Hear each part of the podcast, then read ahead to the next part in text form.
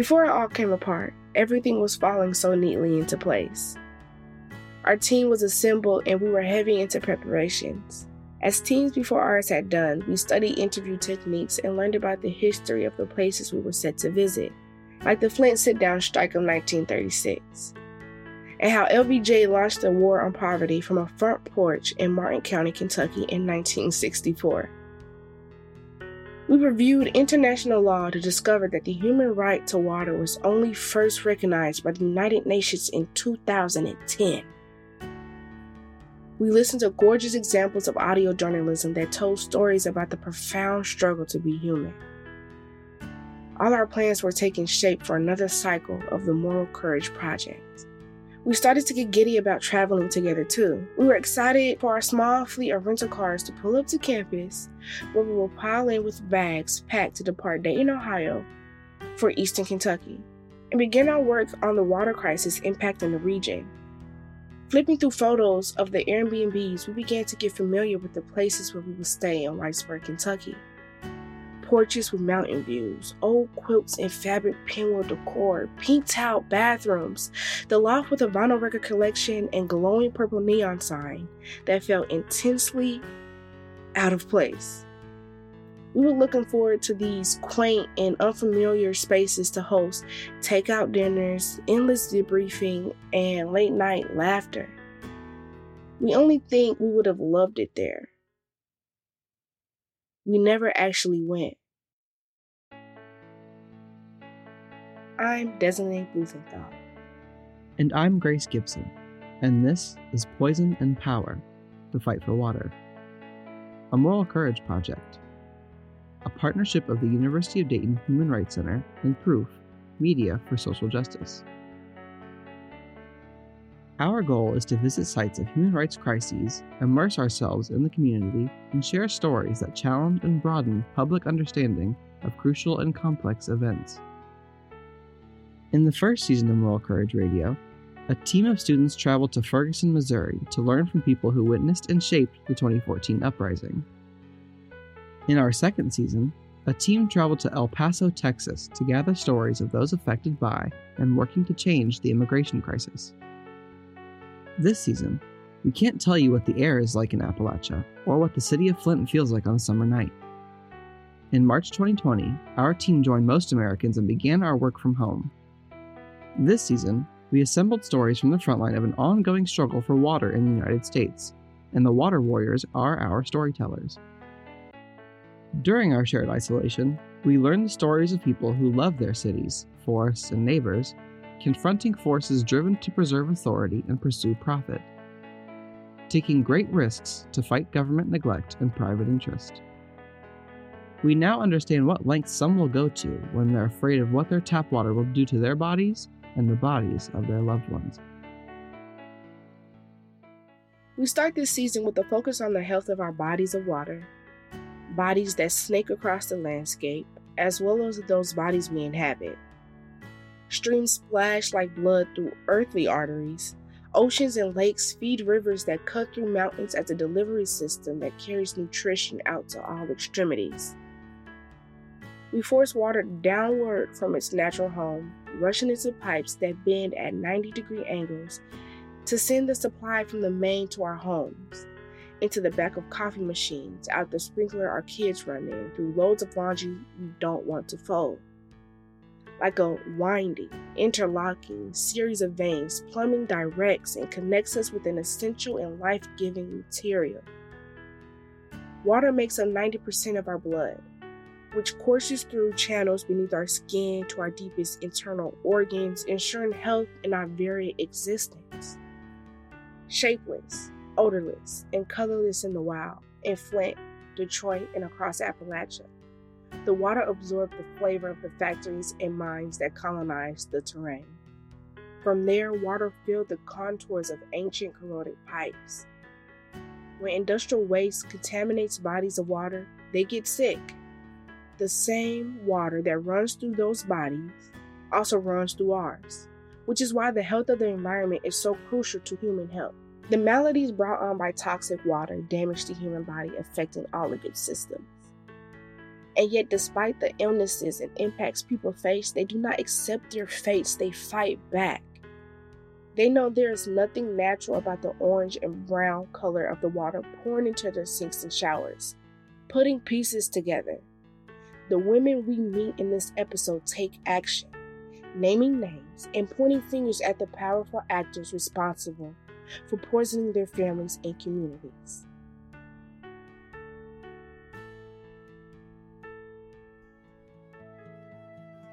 We start in a parking lot outside a grocery store in Warfield, Kentucky. Not a metaphoric parking lot or a virtual parking lot, but a real parking lot. Back in December 2019, four months before the pandemic changed everything, team coordinators traveled to Martin County, Kentucky to meet people and scout the trip we were slated to take together.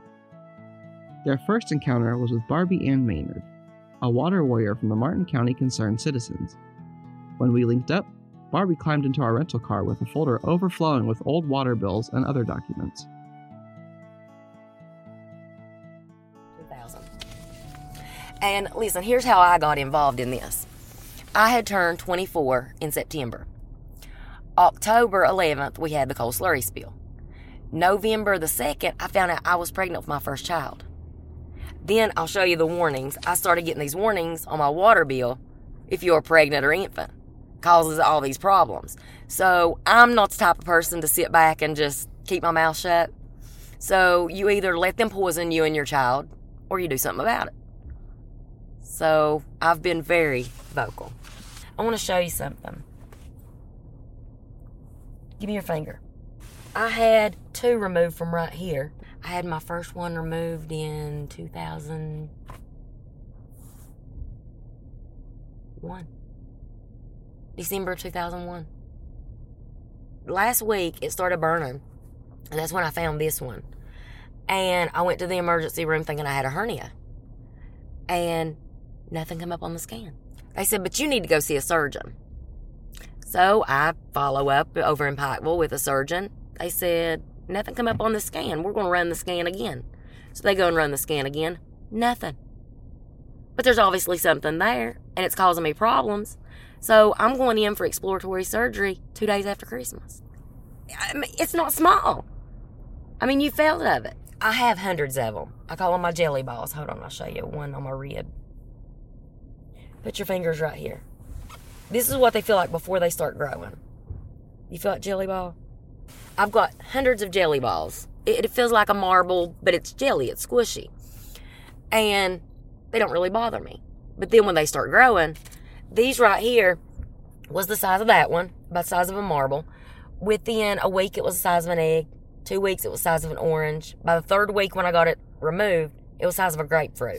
Studies that I found because I wanted to know. Okay, here's our water bill. It's that little fine print, so I blowed it up to make it easier for you all to read. If you have a severely compromised immune system, have an infant or pregnant, or are elderly, you may be at an increased risk and should seek advice from your healthcare provider about drinking this water. Okay, now for years we got these. Okay, people who drink this water containing, it's the big word, so HAAs and THMs, disinfectant byproducts, may experience problems with their liver, kidney, central nervous system damage, and have an increased risk of getting cancer. Then here's another disinfectant byproduct. It says again, may have an increased risk of getting cancer. And it's that fine print. Who who sees that? My mom got cancer twice. She passed away at 50 years old. The second time she was 48. It was brain cancer. Okay? Um, when my mom was going through it, there were 27 people within five miles. If you look, especially down where I live, the houses are not real close together. So when I'm talking that many people in five miles, okay, my dad has dementia. I've had custody of him for three years. Okay, my dad is just 64. Okay? I can stand on my front porch and point at seven homes. That's pretty much every home that has somebody over 60 has somebody in that house with dementia. And I asked my dad's neurologist about the disinfectant byproducts and the neurological problems. And he looked at my dad and he said, Your daughter very smart. and then I found out um, you, um, Virginia Tech came in. I had them come in and test the water. And it came up high in aluminum. A lot of people ask me about national politicians. And I said, listen, no, no, no. They won't even, we're, we're the redheaded stepchild. We're the poor. We're the isolated. We, we don't matter. We're the ignorant hillbillies, according to them. You know, and a lot of people are like, if a little girl from Martin County can be heard around the world, there's hope for all of us. You have to open your mouth, though. If you just sit back and keep your mouth shut, nothing's ever going to change. Gina Luster, an activist with Flint Rising, has deep roots in the city.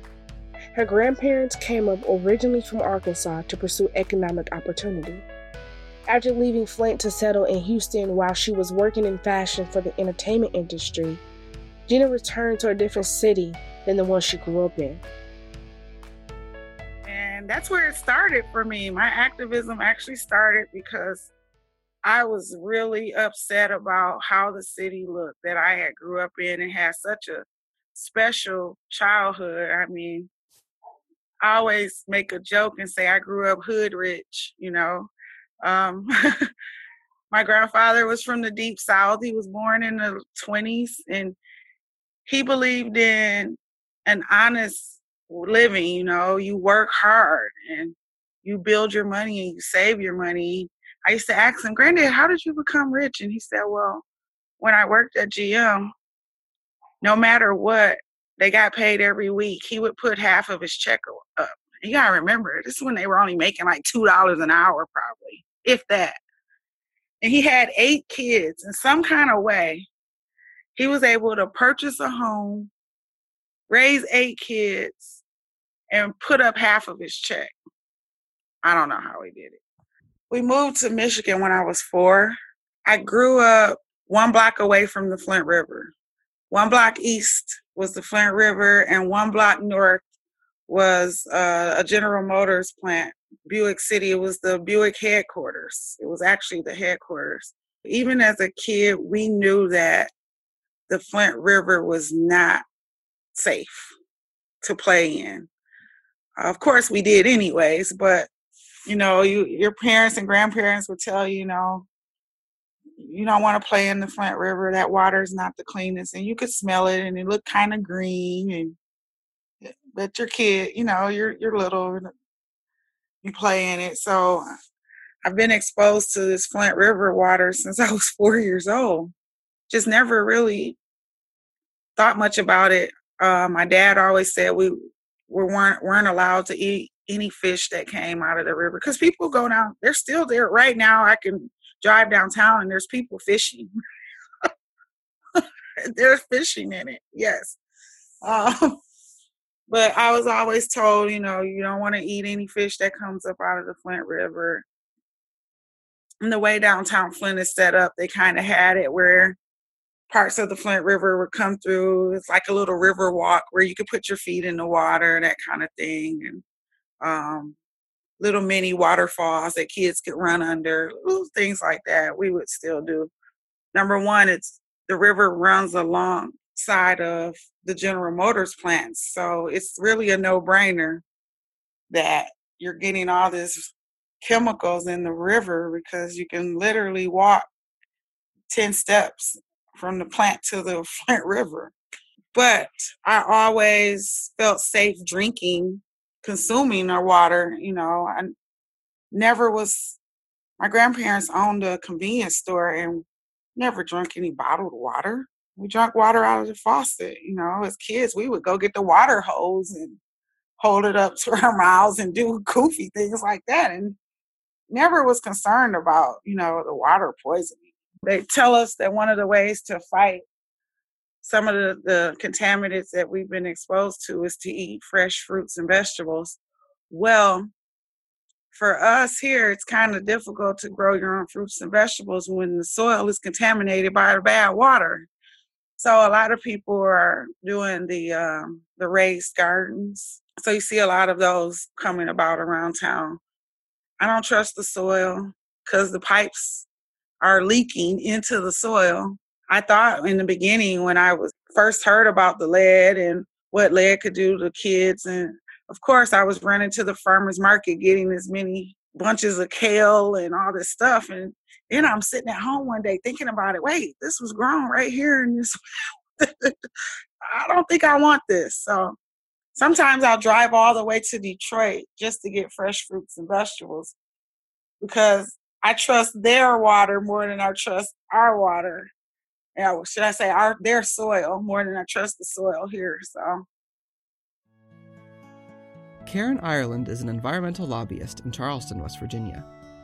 What is now her career started as a simple response by a citizen who wanted answers from her government. I just have taken a job recently with Sierra Club. I am the um, senior campaign representative for uh, Central Appalachia, and I work on the Beyond Coal campaign and the Beyond Dirty Fuels campaign. So that's you know trying to uh, transition away from fossil fuels.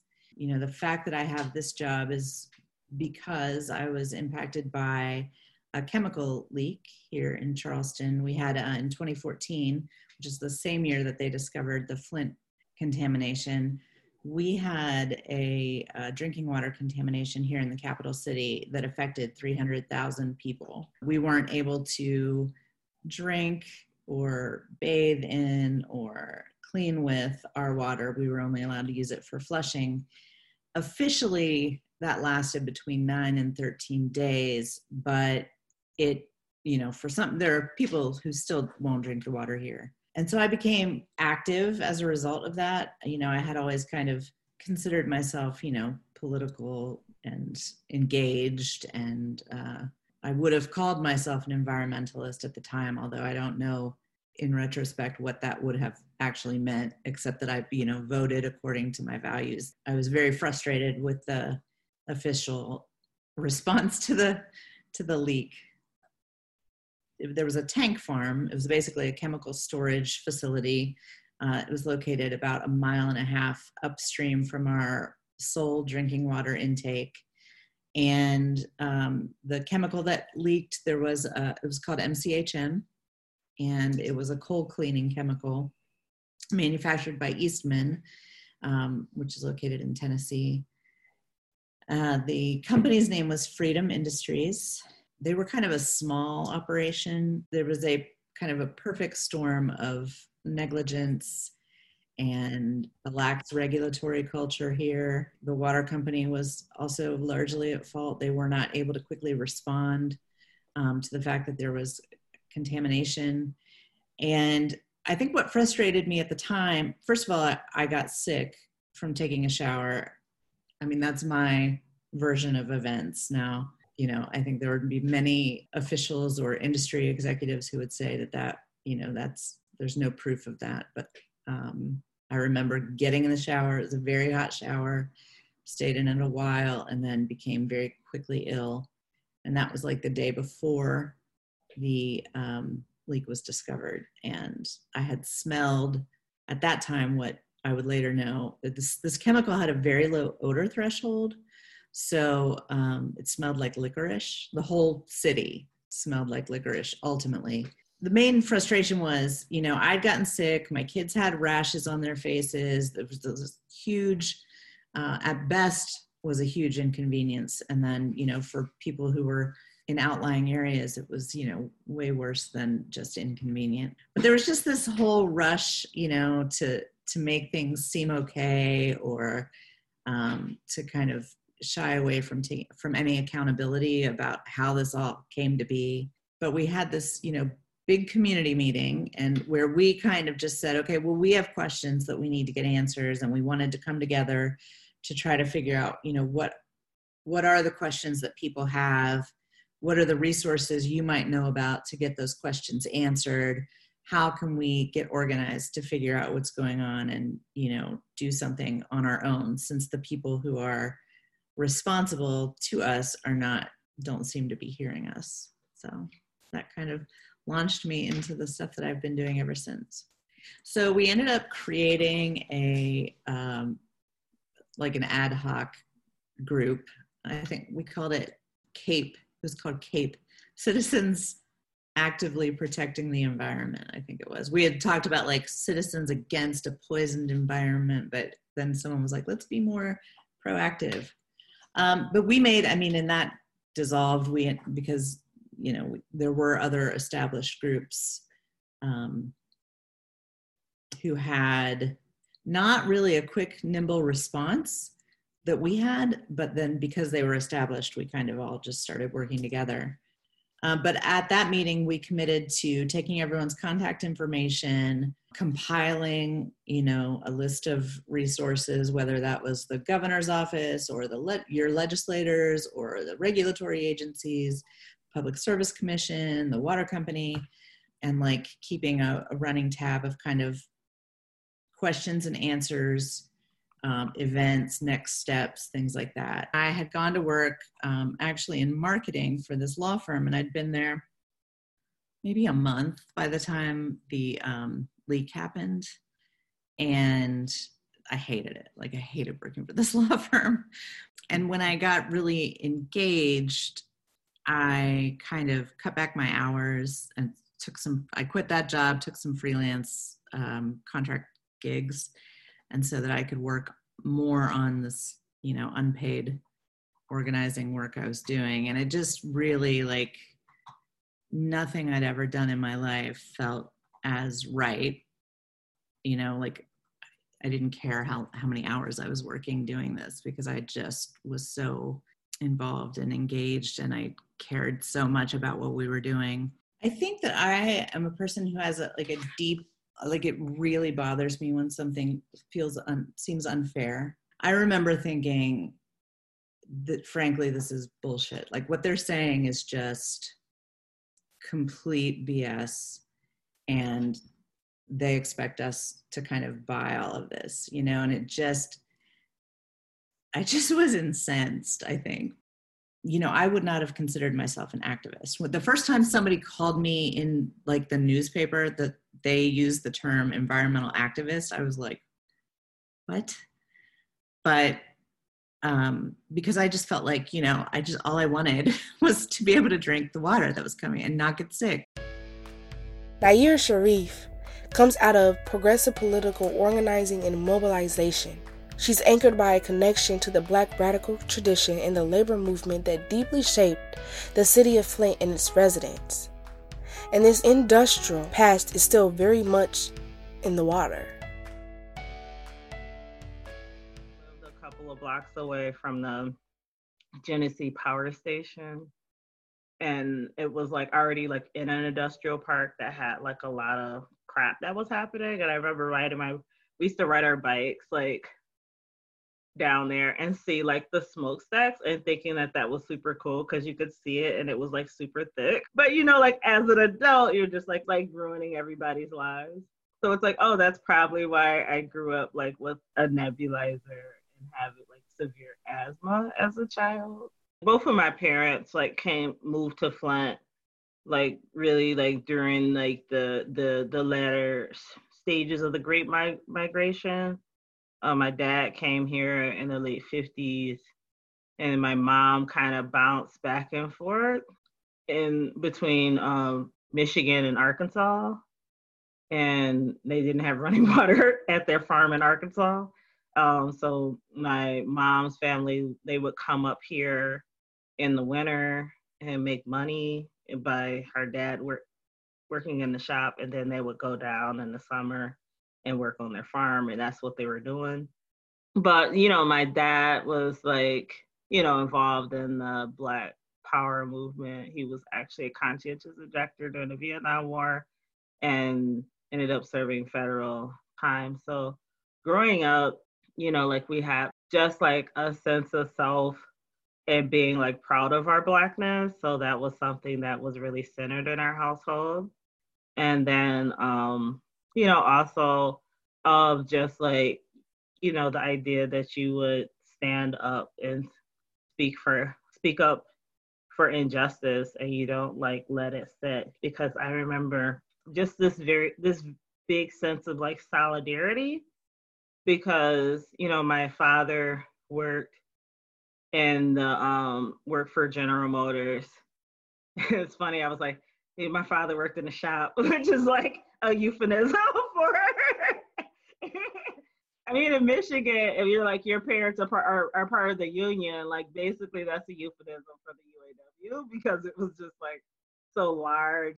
But one of the other things was like we didn't cross like any sort of picket line. So if there was like somebody out there, if there were workers out there protesting, like we're not crossing the picket line. And many times, like we would join the protest, like in solidarity. Like we would like be out there um, and joining the picket line because if we had full and robust local democracy, um, the decision there would not have been a decision to draw from the Flint River because um, because people growing up in Flint know that there was years of dumping uh, from General Motors to the Flint River. We knew like immediately after, like there was something wrong with that water because people who were on the Detroit water system like didn't have any issues. And then like you're having what looks like cystic acne but probably was chemical burns on their face. Um, but I know I had some stuff where it was like it felt like cystic acne and I'm like I don't even get acne. And then just say just by washing your face and you're having like these things that is like painful and red and you know, people getting sick and all these other things that are happening. So so really like Flint Rising like really began with just telling people like don't drink the water, don't boil the water. Cause you have like, you know, so many people, especially people who grew up in like rural areas, is like you you make your water safe by boiling because you're killing off bacteria and viruses that may exist in the water. But with heavy metals you're actually concentrating it. And then like whatever chemicals that exist into it you know is getting released in steam because like we had initially like the total trihalomethanes or tthms which is a chlorination byproduct. So what the city was doing was just basically throwing a bunch of chlorine into it because like we had all these we had all this e. coli that was in the water so we had all these boil advisories just basically immediately after um the switch. I would say but two weeks after the switch, like we had E. coli in our water and we had like three other E. coli things that was happening. And so then like and what they were doing was like they were over chlorinating the water and then that basically was the total trihalomethanes, which is not good at all. So and and the crazy part is like like if it's six times more deadly if it's if it's aerated. So basically vaporize. So it's like you're taking that hot shower, like you're breathing all that in, you're breathing those chemicals in, and you're you're scarring your lung tissue. Um, on top of whatever chemical, whatever thing, whatever else was in there, because nobody knows, because nobody was testing at the time, and, and I would say like that's one of like the long term struggles now is, you know, especially in light of COVID. I know, like, I had very mild asthma before the water crisis, and now my asthma is is very severe. But I would say, like, for me, like, I'm like, you know, I, I get afraid to leave the like I'm afraid to leave the house because I'm like, if I get the coronavirus, like I'm definitely gonna get a ventilator. Like I probably should be on oxygen now. Cause I'm like, I already have like very much diminished lung capacity now. For well, 2016, you know, like we kind of upended that conventional wisdom that you couldn't like like drinking water was not a source of lead because before that like it was like physicians like public health professionals like nobody said it was a source of lead and now that has been acknowledged. But but one of the things that you know kind of gets lost in this is like we were also fighting for like water affordability because we were paying the highest rates in the country for water. And the fact that water is still not seen as something tantamount to public health it, and you get water. Like really public health began with water. Public health began like with, with cholera and typhoid fever you know? And and we know that water stops the spread of communicable diseases and the fact that you have um, people who are more concerned of like how you're going to pay for it because i'm like you're seeing this as an economic generator and water is not an economic generator you know like like having running water is is is, is tied to public health. Nayyirah was among the first to organize residents in Flint. Gina Luster, here again, describes some of those early days. We thought it was just rashes. No, we started knocking on doors. We're hearing people teeth are falling out, hair and vision, and we're like, whoa, this is bigger than what we thought. So we collected all of this data, and what we would do from there, we started having community meetings. So we not only canvassed the whole city, we decided we're going to have a community meeting in every ward. So it will be nine meetings over a nine ten month stretch. So we did that, and that way we got a lot of the community out. And a lot of the times when we had those community meetings, we were sharing some of the information and data that we had gotten from canvassing. Plus, we were sharing uh, the information that we had gotten from working with the EPA, the NRDC, ACLU. So we had a lot of information to share with the community. And I want to say this one of the reasons Flint happened was because of a lack of communication. Just people just didn't know. Information was not getting out, you know. I live in a section of town where they told me that I didn't have Flint water. Well, come to find out, either they were lying or they just didn't know. But I drank that water for an additional 16 months because I didn't think I had Flint water. Part of my story is from the poisoning, I ended up having to have a full hysterectomy. I could no longer have kids. First, I had a partial hysterectomy. Then I had to have breast surgery because the lead the bacteria, I was having these real bad bouts with bacteria, and the bacteria settled in my breast, and they thought I had breast cancer. So I'm in the hospital again. I, I used to show people, I'm too embarrassed to show it now, but my entire dining room goes up about a foot off the floor of just paperwork from doctor's appointments and hospital visits. People got stuck in their head that Flint was all about lead you know, it was like, oh, okay, they got lead in the water. But as time went on, we found out there were things in our water that were more deadlier than lead, believe it or not. Is there any safe level of lead?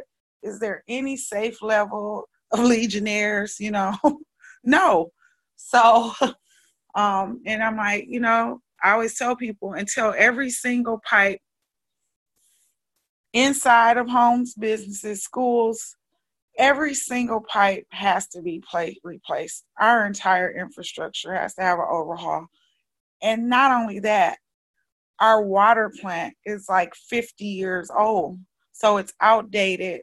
So any you can like I keep saying, you can bring water from heaven, but as soon as it touches our infrastructure, it's contaminated.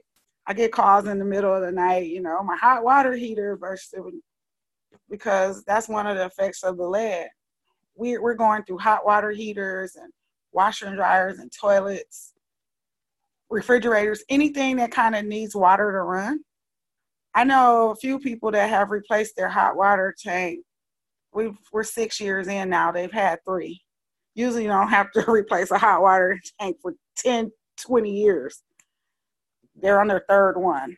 I got three bathrooms in my house. I think, yeah, I've replaced each toilet at least twice. Even washing my car, the water rusted out my car. It killed my plants. It killed my sister's dogs. I mean, just things you wouldn't think of that you need water for. It's so weird. I'm like, I've turned down a couple offers because I'm like, for me, it was, it's like, I mean, I could do it, but it wouldn't have an ending because we're still fighting. I would like the book to have an ending. If you're going to do a biography on me or my life story, I want it to have an awesome ending where we kick the government's ass and we got we got fucking clean water, clean rivers. They're not fracking, and Nestle's not stealing our damn water out my backyard while I'm paying a 200 a month water bill, and they're freaking pumping billions of gallons of water a year for $200. This doesn't make any goddamn sense. So the movie wouldn't be cool for me because it wouldn't have an ending. It, the ending with me cussing just like that. Like I'm still fucking fighting these idiots, you know. so, Pediatrician Dr. Mona Hanna-Attisha did write a book, What the Eyes Don't See, a story of crisis, resistance, and hope in an American city that earned her, among other things, a spot on Oprah's book club list. Dr. Mona is one of the most visible figures linked to Flint for her role in identifying the presence of lead in the water early on, the impact of which she continues to see in the bodies of the children that visit her office. Um, and that's the beauty of kind of working in, in public health as well is is and in policies that you get to make a, a bigger impact than just kind of one-on-one um, and that really enables me to um, to work with others to address a lot of the root causes of the, you know what makes our communities unhealthy um, so I love all that. I think if I had to pick one thing that I love or that I'm most proud of, um, and that is kind of being a pediatrician to our Flint kids. Um, they they give me energy, they give me joy, they give me inspiration. They they're like my recharge. Um, that makes you know that really grounds me um, and and enables me to kind of do all this other work. So I am an immigrant, came here to the States when I was about four, originally Iraqi American. My parents uh, really came fleeing the regime of Saddam Hussein, um, came for what all immigrants come to this country for, uh, for opportunity, for freedom, for democracy. Um, and that American dream was absolutely realized for, for me and my family and um, grew up with this kind of perspective of uh, of service, um, of needing to kind of get back to my community. Um, also grew up with kind of very much the ideals of um, uh, social justice, uh, kind of passed on through um, lots of folks in my family. Um, that you know, this is kind of who we are, and you know, it doesn't really matter where you are or what you're doing or your profession. Um, that you should really kind of use your skills um, an opportunity to to help others. I'm a, I'm a weird kind of thing. Like I'm a I'm a brown person. I'm not a white person, but I'm not a black person. Um, I'm not from Flint. Like I don't. I wasn't born there, but you know that's where I spend most of my time. Um, so I'm I'm I'm kind of in this weird place. Um, I'm definitely not like a white male. So like you know that was easy to for them to kind of or folks to differentiate um, and not attack me as much as um, as other folks. So, um, you know, I think that kind of my um, immigrantness or my and being not only a, a woman but also a person of color, I think I think that made me more, I hope, accepted um, than maybe some other folks uh, who who were involved. I also very much naively thought, like I think most of America before Flint, um, that when you turn on your tap, your water is safe. Um, so I think, you know, I, you know, despite having a background in, in, environmental health and kind of being involved in different environmental issues and, and public health, and uh, you know, I never even would have fathomed, and I, I that water wouldn't be safe. Flint has been able to shine a light on on these issues all over the country. There have been so many positive ripple effects from what happened in Flint. Uh, people are now not naively just thinking their water is safe. Uh, more and more people are testing or and they're asking questions and they're trying to kind of um, validate before trusting, uh, be it their water or anything else. I think the PFAS issues that are happening nationally um, are really on the heels of kind of Flint's issues.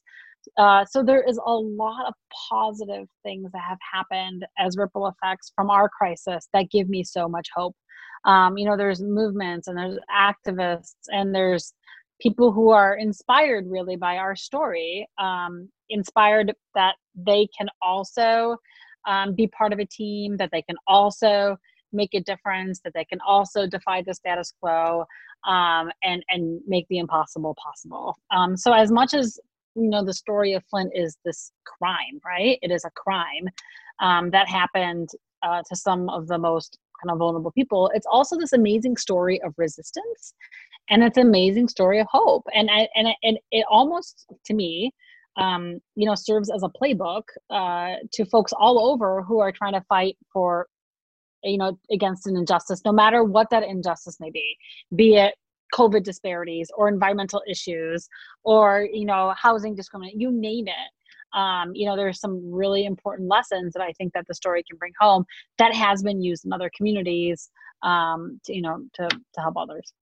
There are so many best things about my work. Um, I, I pinch myself every single day um, that i get to do this work. I love i love um, my profession. I love the people that i work with um, I, I you know i love everything about it and you know i i love being a provider and a practitioner i mean i was in clinic this week taking care of patients um, I, I love that one-on-one but what i most love about what i get to do is the ability to take take a step back and also work in the population space and sometimes when I'm just kind of walking around, people are like, "Oh my gosh, you're still here!" I'm like, "Yeah, where am I going? I'm here." Um, so I think uh, that makes uh, me more of a real person um, to folks. And and i really and i think a lot of people when they meet me for the first time they're like wow like we're so surprised. Like you're such a real person. Like at, for, at first they're shocked like wow you're really short. You guys can't tell that. But like i'm barely five feet. They're like wow like you're you're you're small and you're real and like you're normal. So i think um, that has kind of also grounded me in community.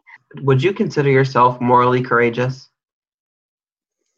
um, I would consider myself human. Um, so th- what I've what I've done and what I do is what everybody should do. This is not anything.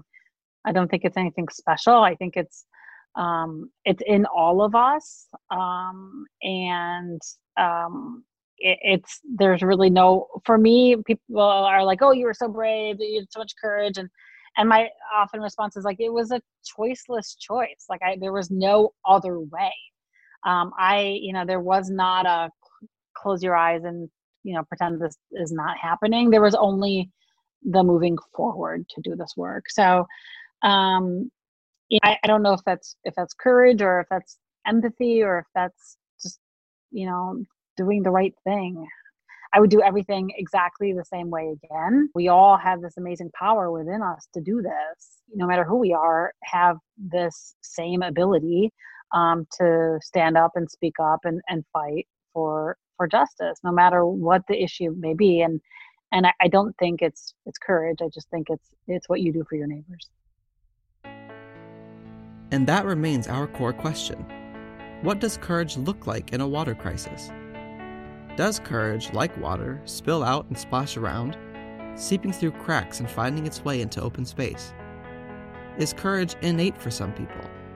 Does it course through their veins or run through their bones in order to keep their spine straight? In this, our first episode, we mapped out some terrain and introduced you to a few storytellers you'll hear more from over the next five episodes, as we detail stories of fierce resistance shaped by science, history, race, class, gender, spirituality, and political power. This season of Moral Courage Radio will explore each of these tributaries and vessels. Next time on Moral Courage Radio. I came back from Washington one time and we had been, and I got this message, and I don't mean to laugh about it because my brother, they thought it wasn't funny, and they told me was going to kill me. And they had been paid to kill me. This is Poison and Power, the Fight for Water, a Moral Courage project. We are your hosts, Desiree Blumenthal and Grace Gibson. This episode was written by Joel Bruce. Our musical score was composed, performed, and produced by Beck Trumbull, and the musical theme was inspired by Jillian Parker. Moral Courage Radio is produced by Joel Bruce. Find and follow us across social media platforms. If you like what you've heard here, tell some friends, leave us a review, and be sure to subscribe to Moral Courage Radio so you can get the next episode as soon as it drops.